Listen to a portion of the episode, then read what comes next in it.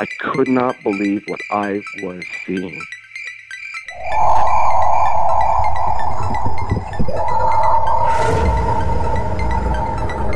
I could have filled the back of his head with 556, which is an absolute joke. Well, it's not an ape because if the Sasquatch was an ape, we would already have one. What are these elusive hominids that stalk the wilderness? Your host, two time witness and field researcher for more than 40 years, William Jevning. Welcome to the mystery. Welcome to Creek Devil.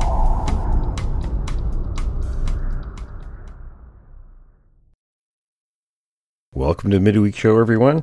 This week we're having Chapter 13 of Ivan Sanderson's book, Abominable Snowman Legend Come to Life. Um, chapter 13 is The Western Approaches, Russian Findings in the Caucasus and Thereabouts. Um, before I turn this over to Tom, for those who have asked in YouTube comments, uh, we are having Janae back for part two. We had planned to do that. Um, we didn't ask a lot of questions. She had so much information to talk about. We let her just talk, and we'll do the questions on the second part of that interview. But um, we had to cut the interview a little bit short this last week because we had the other recording, so we only have so much space to use. So, having said that, she will be on episode 172. Uh, Tom, I'll turn this over to you. Yeah, absolutely. And we're looking forward to that. Uh, for a follow up with Janae because we got some questions that we'd like to ask her. And I think it's going to be a very interesting episode. But in the meantime, if you like the show, please let us know. Just click the like and subscribe. And if you haven't subscribed already, and uh, just let us know it, and, and send us a comment. We like to hear from our from our viewing audience. Yeah, I've started putting the uh, show links on Pinterest. I'm trying to expand our uh, reach where people can find us. So if you're on Pinterest, take a look at there and um, let's get this show rolling. This reading is from the book Abominable Snowmen, written by Ivan T. Sanderson and published in 1961. This is chapter 13, entitled The Western Approaches. Despite all the current folderol, the real dividing line between the West and the East has always lain and will always lie along the eastern border of the USSR. We have now reached the summit. Further, I have to admit, albeit with reluctance, that all my reportage up to this exalted point looks both in retrospect and in view of what now faces us pretty paltry. In fact, the old saw about straining at gnats intrudes itself upon my attention, unwanted but persistent, it were as if I had up till now been squeezing a sponge of its last drop of information when what has already been said is reviewed in light of what we now have to tackle. Whereas the reports, even from such ABSMily rich areas as British Columbia, may be counted on your fingers and toes, we now find ourselves confronted with literally thousands of them, spread over a thousand years in time, and throughout a triangular area with sides measuring approximately 5,000, 4,000, and 3,000 miles in length.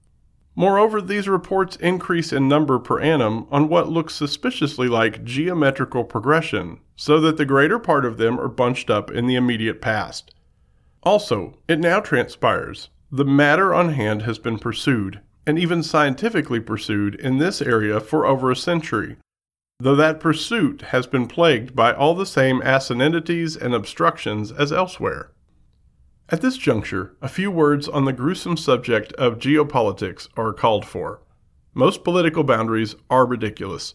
At one extreme, we have gross misconceptions about continents, rather fully discussed in Chapter 18. At the other, such absurdities as the delineation of the North American state of Montana. In between these extremes, man has further insisted on erecting quite arbitrary fences, such as that between the United States of Northern North America and the United States of Mexico, though these are sometimes called iron, bamboo, or curtains of other materials. Ridiculous terms like the Near East and the Middle East, both of which lie in what is manifestly and geographically the West, add to the confusion. And then, to top it all off, we get purely political expressions such as East and West, bits of both of which are now scattered all over the globe inside each other. Then, some buffoon, like Haushofer or Troitsky, must needs go and coin the phrase, quote, the heartland, but omit to define it. In some respects, such a concept is a splendid idea, as it implies a central blob which pumps away without cease or surcease, and, if applied to a certain area in central Eurasia, it makes a lot of sense ethnologically. Yet, the area that was finally pinned down for this happens always to have been one of the greatest ethnological blanks. This is the lowlands between the Urals and the great mountain barrier that cuts straight across Eurasia from southwest to northeast, while the pumping appears always to have gone on beyond that lofty barrier to the east. If people insist on splitting themselves into two ethnological camps and calling these West and East, they would be well advised to consider some ineradicable geographical facts. The most pertinent of these is the monstrous mountain barrier lying athwart Eurasia, since it is always formed and will always form the true dividing line between West and East. It lies along and constitutes the eastern boundary of the USSR, and if you want to be precise about the matter, it also forms by extension the southern boundary of that vast union. Today, also, it forms the boundary between the Mongoloid type peoples and the Caucasoid type peoples. And I add the suffix type most firmly because a not inconsiderable body of the peoples west of the barrier were original Mongoloids, and some on the east side originally Caucasoids, but today, in the now almost classic expression of a certain comedian imitating a Chinese waiter, quote, so funny, all American look alike. So also do all Europeans, even the Mongoloid Magyars. This great dividing line is of the utmost significance. ABSMs are not found west or north of this line, but they are reported from all along its edge and more or less all over the eastern area exclusive of the subcontinent of India, and the eastern fringe of islands as we have already noted. At the same time, our information on ABSMs in this area, apart from the Himalayas and the Indo Chinese Peninsula, comes almost exclusively from or through the Russians, who are, of course, wholly in the western area. This last fact may be rather puzzling to the general reader and somewhat aggravating to students of disciplines other than the purely geographic and biologic. Nonetheless, short of a major shift in the Earth's crust, nothing, not even an all out nuclear war, can alter the facts. Nature constructed our bed in the West, and we might just as well make up our minds that we have got to lie in it together. I cannot refrain from adding, purely as a student of plant and animal distribution, that we might also just as well give up any thoughts of trying to go and lie in any other people's beds. Not only because, as in the case of Eastern Eurasia, it is a bit crowded, but much more definitely because none of them are our environment. If we do so, we'll go mongoloid or negroid in time, either by absorption or physical mutation, just as the Magyars have become Caucasoids in a few hundred years after landing up in our bailiwick. Considerations such as these are often regarded as what is euphemistically called political. They are not. They are purely biological. What is more, if such facts, rather than a lot of, often mistaken, ideas were used to guide our policies and our activities, our species would get along much better. Early, primitive, and ancient man seems to have appreciated these facts, if only instinctively, and acted accordingly. ABSMs seem to have had the clue since the first. Driven out of their original lowland forest homes, they retreated into the montane forests, and particularly into those areas within those vegetational zones where modern man finds it hardest to get along. This is true, quote, survival of the fittest. We might well emulate the forlorn ABSMs. The process happens also to make an otherwise appalling task a lot easier for this reporter. All I have to do is locate said particular regions, and the great mass of facts now to be presented then falls into very fair semblance of order. The mess can be broken down into manageable parts, geographical units, and presented one at a time in logical sequence. To this, I shall now proceed. Let us assume that we have ended up at the northwestern end of the mighty Himalayas. This lands us in an area known as Gilgit, which now lies in the north of western Pakistan. I apologize for this and a coming plethora of political definitions, but there is nothing that a mere biologist can do about it. At this point, see map 12, you will note that we are very close to, on the right side going west, the end of the almost as mighty Karakorams, which in turn constitute an extension of the quote, mother of all mountains, the Mutzura Artzung Pabluum of the Tibetans, and which we have called the southern Tibetan Rim. Ahead of us lies a most unpleasant complex of mountains known as the Pamirs, or, quote, the roof of the world. These form a nodal point for all kinds of things in Eurasia plants, people, and other animals, languages, and ABSMs. The Pamirs may be likened to a monstrous starfish with the appropriate five arms. There are vast strings of mountain ranges that go off in all directions the Himalayas, the Karakorams, the Kunluns leading to the Altin Tog and Nan Shans, the Altai Tog leading to the Tian Shans, and finally the Hindu Kush going off to the west. From this point, we have first to follow the Hindu Kush in order to get rid of a rather irksome business. This is that ABSMs have been reported from all along the extension of those mountains, which is to say, along the Allah Dagh and Elburz in Iran to Azerbaijan and the Caucasus. There are those who regard the Caucasus as being in Europe. As a matter of fact, nobody has ever made up their minds just where Europe does end in the east, and rather naturally, since it does not do so anywhere, being only a large peninsula at the western side of Eurasia. If this peninsula needs definition, and it does, it should be considered as lying west of the 30th meridian east, which runs roughly from the White Sea to the Bosphorus. The Caucasus area is profoundly in Eurasia. The Hindu Kush, Allah Dagh, and Elburz, together with the lower Caspian Sea, form the southern boundary of the Turkmen SSR. Between the Caspian and the Black Sea, there are really two great mountain ranges, with a lowland gutter between them. The southern is composed of Armenia and Azerbaijan in the USSR. The north is the Caucasus. Both are still very rugged and over their upper reaches uninhabited by humans, and the latter appears to be a retreat of ABSMs. Their presence is fully accepted over both areas, not only by mountain folk, but also by inhabitants of the lowland villages and towns around their peripheries. As one of the Russian reports puts it, however. The younger generation put on a show of scoffing at the whole thing, probably in order to appear modern, while the old people are most reluctant to speak about the creatures for deep seated and most ancient religious reasons. This matter is made abundantly clear in Appendix A by Yonah ibn Aaron, who points out that there still remains a prehistoric animism throughout this whole swath of Eurasia in which the souls of people enter the lower anthropoids, which latter are consequently held in such great reverence that even the mention of their names is most ill advised.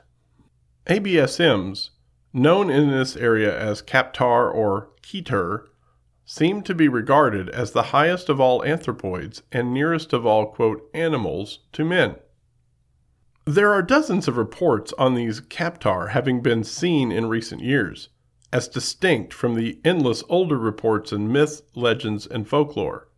Many of these are very precise and really quite scientific, in that they were reported by properly trained persons with the usual Russian mania for precision and suitable confirmation. This makes them the more instructive and convincing. I would that I could quote them in their original form, but, alas, we don't read Russian, so the best I can attempt is a paraphrasing of translations using from time to time phraseology that may look quaint to us, but which must be retained as expressing more exactly what the raconteur had in mind in his own language. Russian is almost as mobile a language as English, and when reporting in it, shades of meaning are most important. Calling upon another language to explain what I mean, the Spanish word noticias does not precisely mean notices. A good translator expresses it better as advices upon a subject to everybody, by persons who are presumed to know what they are talking about. But with a distinct indication that the editor does not take full responsibility for same. This is a rather more precise form of our loose phrase, informed sources state. One must bear in mind that the average Russian, especially when making a deposition or statement on which he may be called, often places more emphasis on the qualifying words than perhaps on the word itself. Thus, quote, the engineer X told me in Tomsk that when he was in Omsk, quote, has a very special meaning and aids us in assessing what he finally records. I could devote a whole book let alone a full chapter to these reports of ABSMs from the Caucasus, but, for obvious reasons, can only give some examples. However, I will add the conclusions of the reporters, since they are so very sane, orderly, and significant. The only other people who have published such sane statements on this subject that I know of are the Canadians. It is a pleasure to get back to fact without a gross overlay of preconceived ideas, prejudice, and doubt. The main range of the Caucasus runs from the Black Sea coast about Krasnodar southeast to the peninsula on which the famous port of Baku is situated on the Caspian Sea. The range is divided into two blocks of higher mountains, the smaller in the northwest, the greater forming the boundary between the Dagestan ASSR and Chechen on the north and east side, and Georgia and what is called the Transcaucasian republics, Armenia and Russian Azerbaijan on the south. There is a particularly wild area cutting across this block and known as the Tliaratan, which embraces practically the whole basin of the river Jermut and the upper parts of the Avarskoy Koisu, which is a tributary of the Sulak, the main river of Dagestan.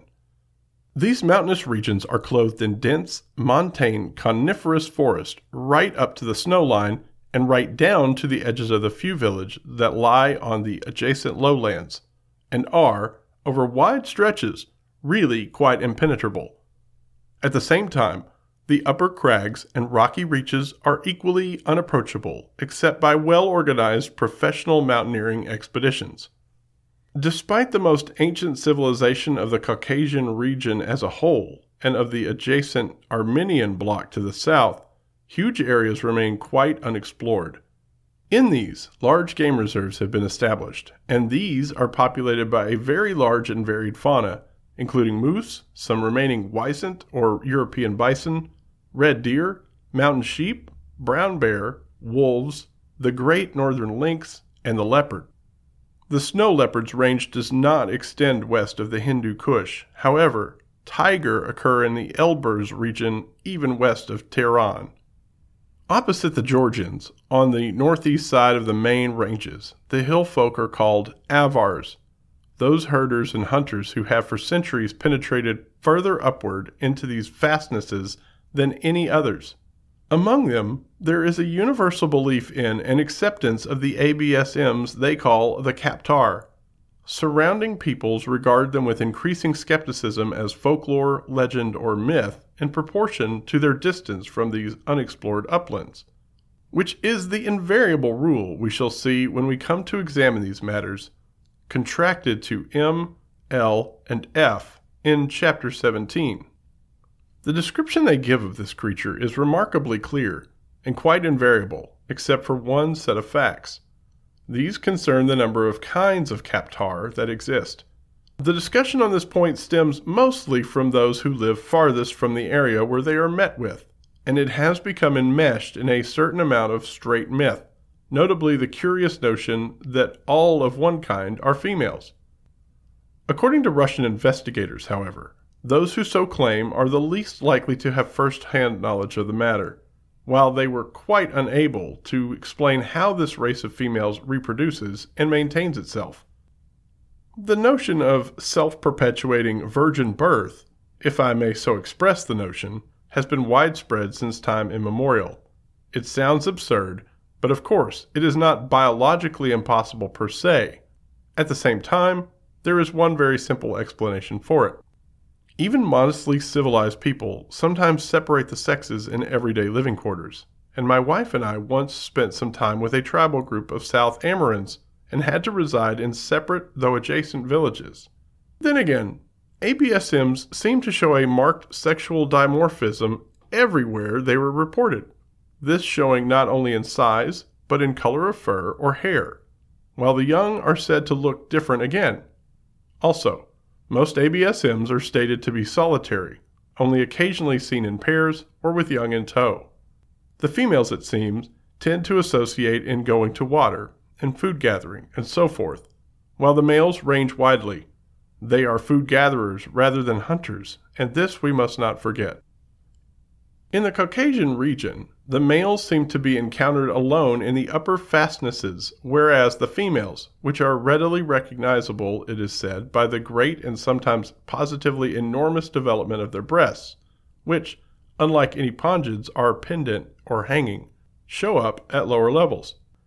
Then a dwarf kaptar is also spoken of, particularly on the southern face of the mountains. But as one Professor V. K. Leontiev, who studied this business locally with consummate discipline, observes, nothing is stated about these beings that obviates their being the young ones or teenagers, who also tend to band together and go off on their own. They are said to be smaller than the average man and to be clothed in reddish brown wool as opposed to the other two types, one of which, be it noted, is said always to be a male, while the other is always female, from which one may draw a rather obvious assumption one would have supposed, which are variously described as having dark gray, black, or silvered hair. This change of coat color from gingery to gray brown or gray black and finally to white with age is just as consistent with what is found among other primates as is the change from shiny black in youth, as displayed by the sad little jacko of the Fraser River, to brown and then grizzly. One must note that, with increasing age, those of us whose head hair turns white will find that our axillary and pubic hairs do the same, while those who have profuse chest hair will see that it also follows the head hair in this respect. Thus, a venerable male ABSM might be as white as the old chap who paced the truck in Oregon, at 35 miles per hour, be it noted, and then popped into a lake. If Neanderthalers were hairy, they may well have had a fluffy wool, like that of a baby one humped camel, as is so repeatedly stated by almost all the Eurasians who say they have met their local small ABSMs and an quote, overcoat of darker hairs like a muskrat, and most other mammals of cooler climates, which develops with age, becomes profuse and dominant in the prime of life, and then goes silvery to pure white with age. I cannot find any suggestion that there is more than one type of ABSM in this area, despite the fact that three quite distinct sets of names are applied to it there. The indigenous name is Kaptar, and its derivatives and associates, but the Kyrgyz Guli Abari group is also used among peoples of similar origin. While I find that the more distantly originating Almaz stem also crops up in the form of Almasti and Albasti.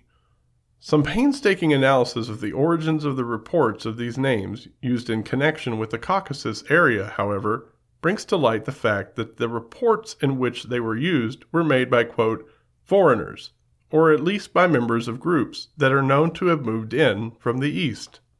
The Caucasus is an appalling mix up, a sort of grand central station for nomads, conquerors, emigrants, immigrants, wanderers, lost tribes, lost causes, and perhaps also indigenous evolution, hence the designation Caucasoid, which actually means nothing. The oldest peoples in the area, which is to say those of whom we have no record of immigration, such as the Georgians and Avars, one and all adhere to the Kaptar designation for their local ABSMs, which incidentally have been perhaps facetiously called wind men by more frivolous outsiders. That these manifestly original Caucasians, if not Caucasoids, are of one variety comes as rather a relief especially at this juncture and before plunging into Inner Asia, because there we are going to be beset by affirmations from all sides that there are not just two or three kinds in any one area, but that these are all quite different from others in other areas. I am not quite sure if we will be able to keep our heads through all that, and I am sure that I have not yet myself got it all straight. But in the meantime, we may take what the Hollanders call a pause, but pronounce pauser, and try to come to grips with the Kaptar. The clearest account of this creature is a first hand one reported by none other than the Professor V. K. Leontiev mentioned before, and who is graced in one publication, number 120 of the third publication of the Special Commission to Study the Snowman of the USSR Academy of Sciences, under the direction of Professor B. F. Porshnev and Dr. A. A. Shmakov, with the illuminating title of, quote, Hunting Instructor of the Ministry of Hunting of Dagestan ASSR. This is a man both of parts and of profound precision. I herewith paraphrase his account with due regard to that precision, but with considerable compression. It appears that in late July 1957, this gentleman with three associates was conducting an official investigation of a territory called the Gagan Sanctuary. On August 5th, his companions returned to their headquarters as their work was finished, and Leontiev decided to make a few days' tour on his own. He was then at the head of the Jermut River and spent two days there checking on some glaciers. He then trekked up a tributary stream. He notes that he came across leopard tracks on a patch of snow. After a rest overnight, he continued onward and came across a set of quite different tracks on another patch of snow. He says that, quote, You had the impression that this animal was walking on his toes, never getting very heavy on his heels. You could see that his big toe was unusually developed, but was it a toe or a claw? These footprints were deformed somewhat because of the snow being slightly in a melted condition. Unquote. The next night he camped under an overhanging rock, but when preparing for sleep, quote, all of a sudden there came a strange cry it stopped as suddenly as it started, he writes. Then, after a pause, it repeated again, this time somewhere to the side of the original one. Then it was quiet. The cry was not repeated again. The cry was very loud. It wasn't like the yell of an animal. Not any wild mammal or bird known to me could make such a sound, and yet it couldn't be a human being either. And he is a professional wildlife conservator.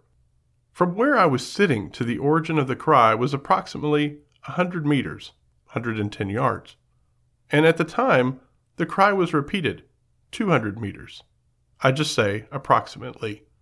The following day appears to have been a miserable one, so that he decided to camp before dark at the head of the stream in a very dark gap.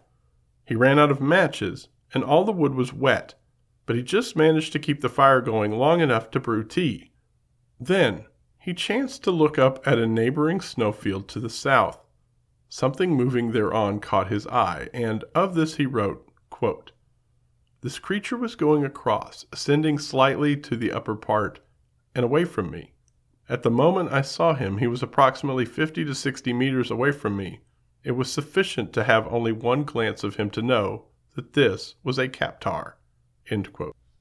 Leontiev goes on to state that it exactly resembled the descriptions he had obtained from all the locals, adding, quote, He was walking on his feet, not touching the ground with his hands.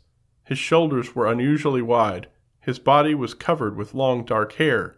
He was about 2.2 meters, about 7 feet, tall. Realizing that this was a chance for the procurement of the most priceless scientific information, but also realizing that he could neither catch nor, if he did, overcome the creature, Leontiev took careful aim and fired a shot at its feet.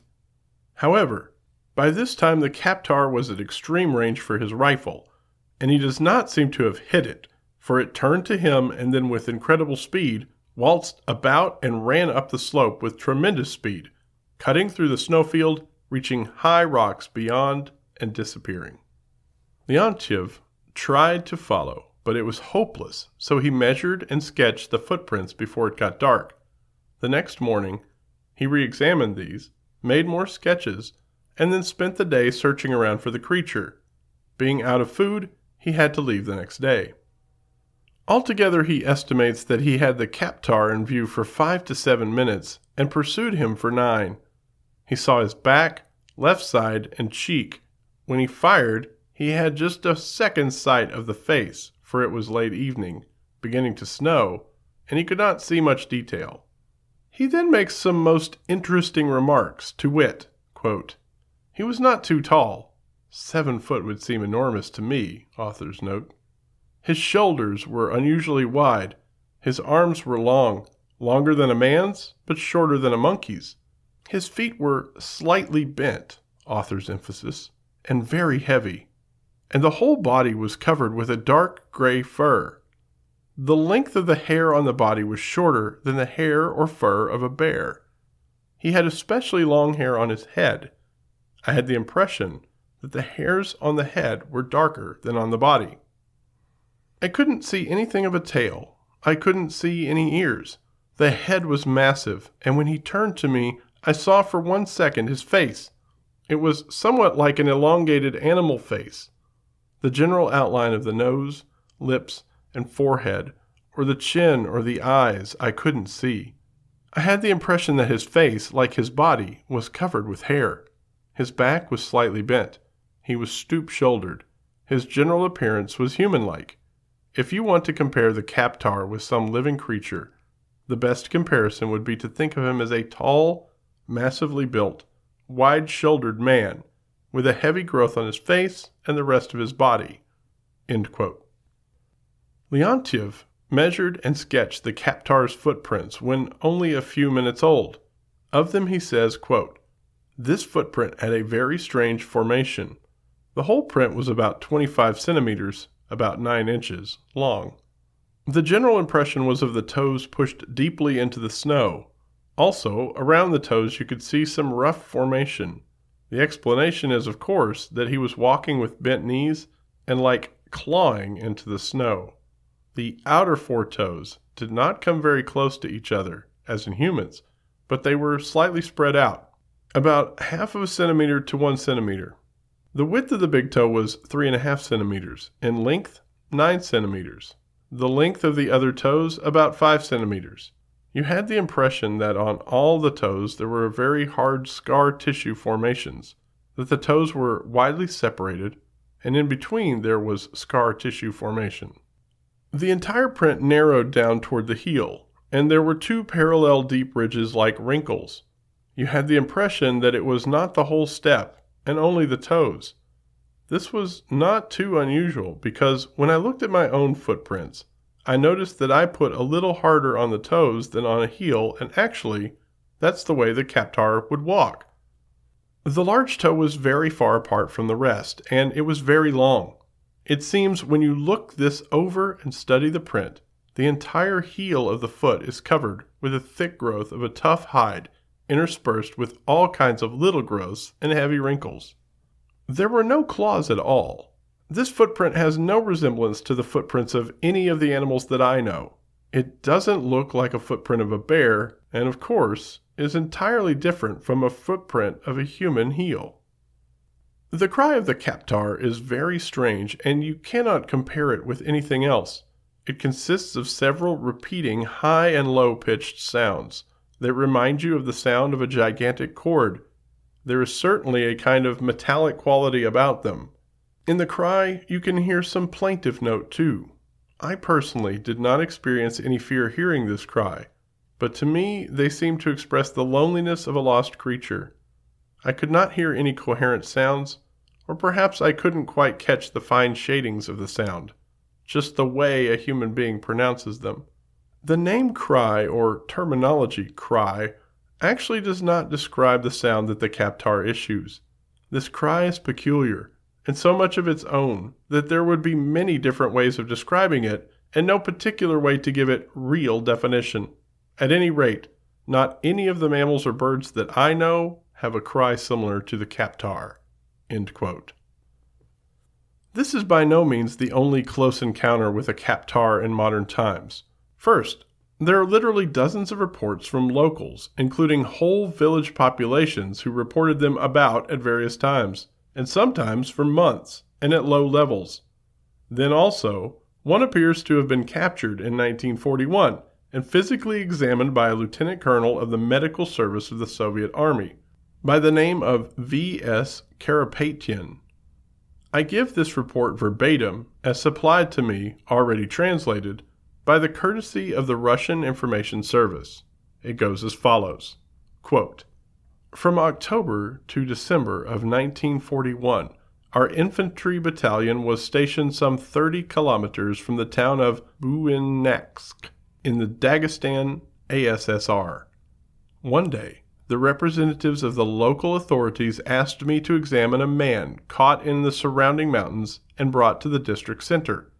My medical advice was needed to establish whether or not this curious creature was a disguised spy. I entered a shed with two members of the local authorities. When I asked why I had to examine the man in a cold shed and not in a warm room, I was told that the prisoner could not be kept in a warm room. He had sweated in the house so profusely that they had to keep him in the shed. I can still see the creature as it stood before me, a male, naked and barefooted, and it was doubtlessly a man because its entire shape was human. The chest, back, and shoulders, however, were covered with shaggy hair of a dark brown color. It is noteworthy that all the local inhabitants had black hair. This fur of his was much like that of a bear and two to three centimeters long. The fur was thinner and softer below the chest. His wrists were crude and sparsely covered with hair. The palms of his hands and sole of his feet were free of hair, but the hair on his head reached to his shoulders, partly covering his forehead. The hair on his head, moreover, felt very rough to the hand. He had no beard or mustache, though his face was completely covered with a light growth of hair. The hair around his mouth was also short and sparse. The man stood absolutely straight with his arms hanging, and his height was above average, about 180 centimeters. He stood before me like a giant, his mighty chest thrust forward. His fingers were thick, strong, and exceptionally large.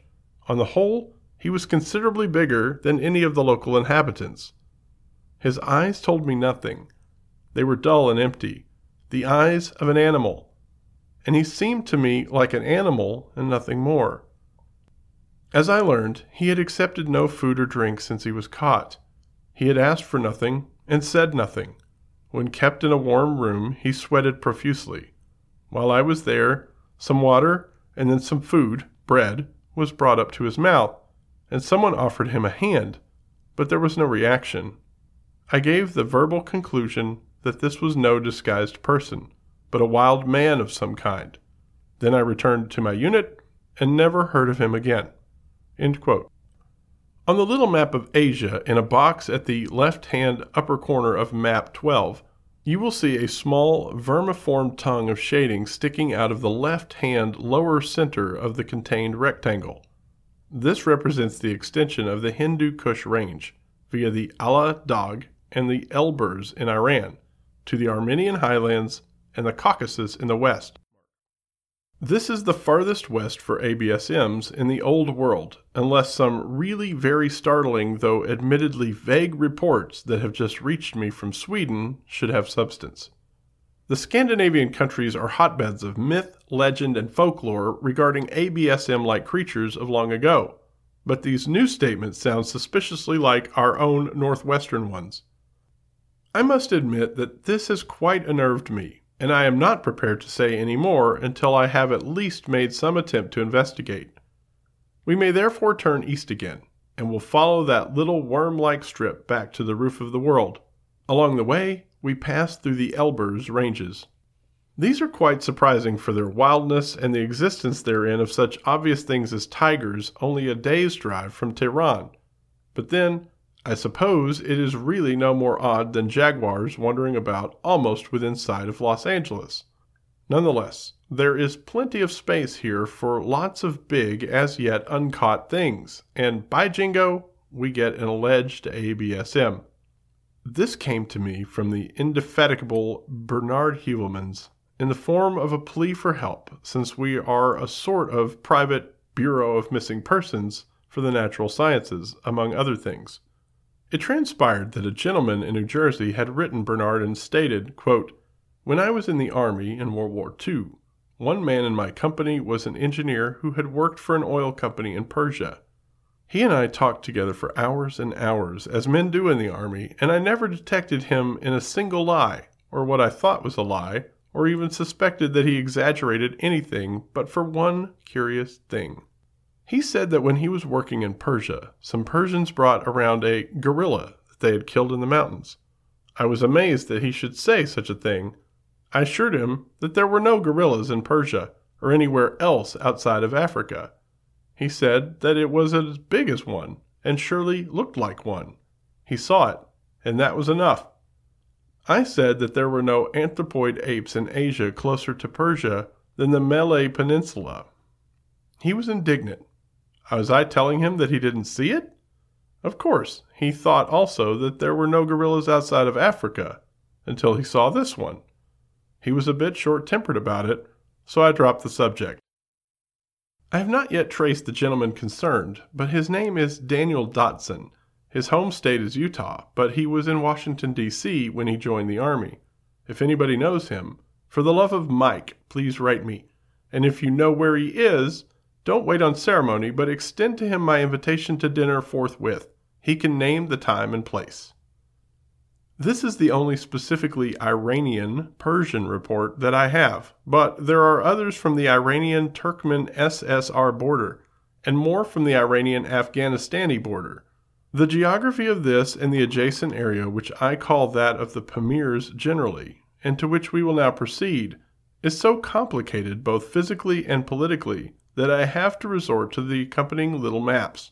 Most of the material that immediately follows comes from the Russian sources, and I am simply following their breakdown of this into regions of their designation. These have political, or rather ethnic tabs on them, such as Kyrgyz, Uzbek, Tajik, Kazakh, or simply Chinese assigned to them. This is really most muddling, for the boundaries of these groups are utterly bewildering and interlocking, as the map shows while all these peoples have been surging about for centuries, elbowing each other and dozens more people in and out of valleys and off plateaus, gradually getting themselves worked into a sort of political pudding. Also, lots of them are still nomadic, while families and sometimes whole villages just up and move somewhere else.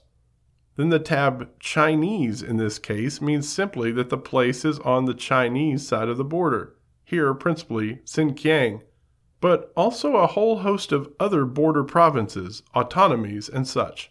Finally, a considerable percentage of the place names cited are not on any map, not even the most excellent modern Russian maps.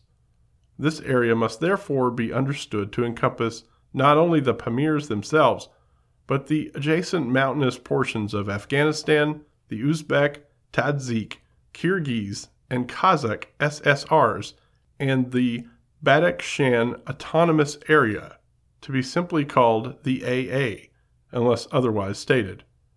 This, of course, runs off into the Karakorums to the east, the Alatag and Tian Shan to the north.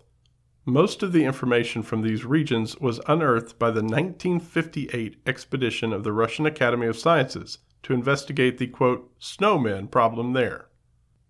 In one of the Russian booklets cited, a map was included showing the distribution of myth, legend, and folklore about ABSMs in Eurasia, the areas from which reports of sightings, encounters, and tracks have been recorded within this century, and a dark, globular blob covering this general Pamirs region. The legend states that this blob, or blot, was considered by the Soviet scientists to be the last remaining stronghold and the only remaining breeding ground of the Asiatic ABSMs. This is a very curious notion, and not strictly in accord with either the published opinions of Professor Porshnev himself, due to a certain very pertinent and, in my opinion, correct observation that he makes in one of his articles, nor with those of the Mongolian and Chinese scientists. In fact, I am of the mind that it was an idea imposed on the Commission by a sort of backhanded tradition stemming from the days before ABSMs were taken seriously, even in Russia. Once again, it was probably due to the old, quote, snowman bit, the everlasting reiteration that the creature or creatures lived in the perpetual upland snowfields, the obvious corollary to which was the biggest and most perpetual snowfields were the most logical places to look for them. Professor Porshnev, however, states in what I can only describe as a stirring article in a magazine entitled The Contemporary East quote, The expression snowman is not supposed to mean a creature living among perpetual snow, or exclusively in the snow. Similar expressions are used in connection with some animals, like the snow leopard. It means only that this specimen species belongs to the fauna of the high mountain ranges he appears on the snowfields or glaciers only while migrating. He lives, however, and finds his food below the snow line, among the rocks and alpine meadows, sometimes even in the subalpine zone, in the forests, as well as among the rocky sands of the desert and in reedy thickets. The alpine zone, i.e., upper montane coniferous forest, is known for its rich, lush vegetation and the variety of its animal life. Professor Porshnev is so exactly right. Neither the Pamirs themselves nor the area generally are wholly snowclad. As a matter of fact, the whole is a vast hodgepodge of deep valleys, gorges, canyons, and intermediate ridges, and all the former are heavily forested up to considerable heights, being at a rather low latitude.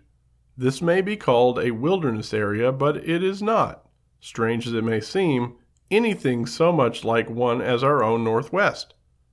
There have always been people there, or barging through it, since most ancient times, and today there are meteorological stations dotted all about it, while the extensive international boundaries that meander through it are not exactly left to the imagination or desires of the locals. Both the Russians and the Chinese have conducted rather thorough explorations into the area, while the Afghans live there as do most of the Tadshiks and Kyrgyz, and quite a lot of other people. Practically everybody who does live or even camps there is of a single mind about the existence among them and all over the lot of ABSMs. This is another case such as that of the Himalayas, the Great Gutter, and the southern Tibet Rim, where the cases reported are just too numerous to detail, as well as too consistent to be worth recording specifically. Such a procedure would be quite silly, rather like recording sightings of mountain lions from our southwest. The bloody things are everywhere and seem always to have been. Nobody locally paid much more attention to them than they did to other large wild fauna until outsiders started asking about them. Then they mostly clammed up, for two very different reasons, however.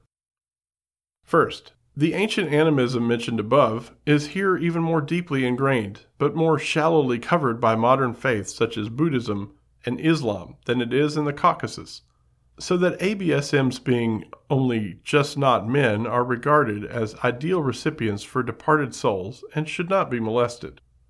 This leads to taking special pains to steer foreigners away from them, while not mentioning their real names but referring to them vaguely in generic terms. Secondly, to put the matter frankly, boiled ABSMs produce the most extremely potent and magical medicines for which really vast sums in bar gold were once paid in Russia, China, and especially in India. These medicines were known to the most ancient Chinese, to the Mongolians, the Tibetans, and to all Mongolic peoples all the way to Turkey.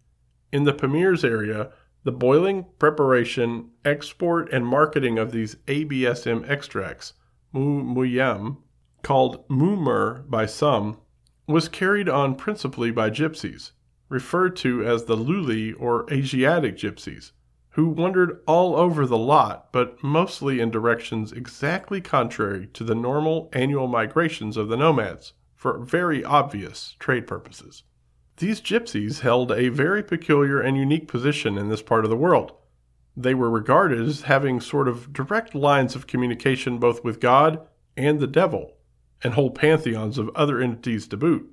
And so to be both able and sanctioned to tamper with the most venerated things. Actually, like their Western congeners, they were consummate poachers, and since they could not be prevented from hunting anything, however sacred, and did not seem to suffer any dire consequences from doing so, they were assumed to have some special immunity or divine dispensation. At the same time, the whole concept of extract of ABSM was probably a hangover from most ancient ritual cannibalism, whereby token consumption of special parts of a powerful quarry or enemy, or even fellow citizen, was believed to transfer to you some of his powers. I witnessed just this process in the Cameroons, West Africa, when an enormous male gorilla was killed. The local juju chap begged bits of certain glands, and he knew his anatomy as well as any college demonstrator, and other parts of the body, made a brew out of these, and passed it around to all the hunters, who took a token sip and smeared some on their gun barrels. These two factors, the deep seated reverence for ABSMs by the locals on the one hand, and their value as, quote, medicine on the other, have proved to be most potent ones in keeping information about the creatures from all outsiders. Personally, I suspect that there is something of the first attitude current among both the northern and southern Amerinds. This whole attitude in both its aspects comes to light in another way. This is the careful preservation of the heads and hands of ABSMs, and other primates as well, it may be noted. The head, dried whole, has special significance, not for ingestion, like the extract, but as an object with its own medicinal qualities, and like any other sacred reliquary, is kept hidden. This custom is pre Buddhist, but has been incorporated into Lamaist practice. The hands have another significance. They are kept as mere talismans, not having any deep religious significance, but rather because the hands of primates and men have always seemed a marvel to Mongolian peoples, being literally the key to the success of both. There are mummified or desiccated hands kept in monasteries and by private individuals of communities all over eastern Eurasia, from the Great Barrier east. A few in Nepal have been shown to foreigners as we have related. Others have been shown to Mongolian and Chinese scientists and there are a few reports of them recorded in the Russian publications. This is not the only aspect of ABSMery that presents a completely different face once we pass east, up and on to the great highlands of the middle Mongoloid peoples. Here is the true heartland, not only of the greater part of modern humanity, but of culture also, for learning was apparently thriving there when even the Greeks were yet occupied in little else but bashing the Minoans and each other's heads in while we in the far west were running about clothed in blue paint and chipping flints. The ancient repositories of knowledge and of documents lie sprawled up the great basin that forms the center of these eastern uplands, between the Great Barrier on the west, the southern rim of Tibet on the south, and the escarpment on the east that fronts onto the lowlands of Manchuria and China proper. Around the periphery, along the Himalayas, through the Pamirs, and northeast up the Great Barrier to the region of Lake Baikal, there is only a second-hand knowledge of this ancient erudition or of its records of such matters as ABSMs. This knowledge, moreover, is often vague and distorted. The people of the western Pamirs were mountaineers, hunters, shepherds, and agricultural peasants. Those of the barrier itself, mostly nomadic herders who moved back and forth along the steppes that fringe the barrier to the west and north, and stretch west to the Caspian. They were not literate, and they did not support centuries old libraries and monasteries, as did the Inner Mongols. The Chinese on the other side of the uplands were settled agriculturalists, and at an early date took to city dwelling and the formation of city states. They too developed an advanced learning but despite the fact that China has for centuries nominally spread west to the Pamirs and to the inside of the Great Barrier, it absorbed more culture from those inner regions than it exported to them, while China proper was itself constantly overrun by Mongols, coming notably down from the north through Manchuria. When we get onto the Great Plateau, or rather into its Great Basin, we will meet for the first time straight talk about ABSMs, rather than rumors hearsay, and the somewhat dumbfounded disbelief that we have encountered everywhere else, even among the most erudite. Educated Mongolians, using that term in its widest and proper sense to include all the peoples from the Siberia border to Nepal and from Xinjiang to the Chinese escarpment, have a wealth of historical record about ABSMs and are brought up to the notion that they still exist in several distinct forms all over their country, in isolated pockets, and all around its periphery in an almost unbroken line. Modern scientists of the Mongolian People's Republic are fully aware of this and are beginning to restudy, reappraise, and make known to the world this store of knowledge. But they have as yet only just scratched the surface. The matter of ABSMs is really a rather abstruse item in their fund of knowledge. Mongolians are very practical people, and although they have for millennia delved into every aspect of life, ethnology per se was one of the last of their interests. Wildlife was important, and medicine very much so, and it is in these literatures that amazing facts about ABSMs are found, as we shall see in the next chapter. This concludes Chapter 13. Thanks for listening to this episode of Creek Devil. If you or anyone you know has had an encounter with these creatures, please contact us at williamjevning at yahoo.com. That's William, J E V N I N G, at yahoo.com. All communication is confidential. Join us for another program next week. And until then, keep your eyes open.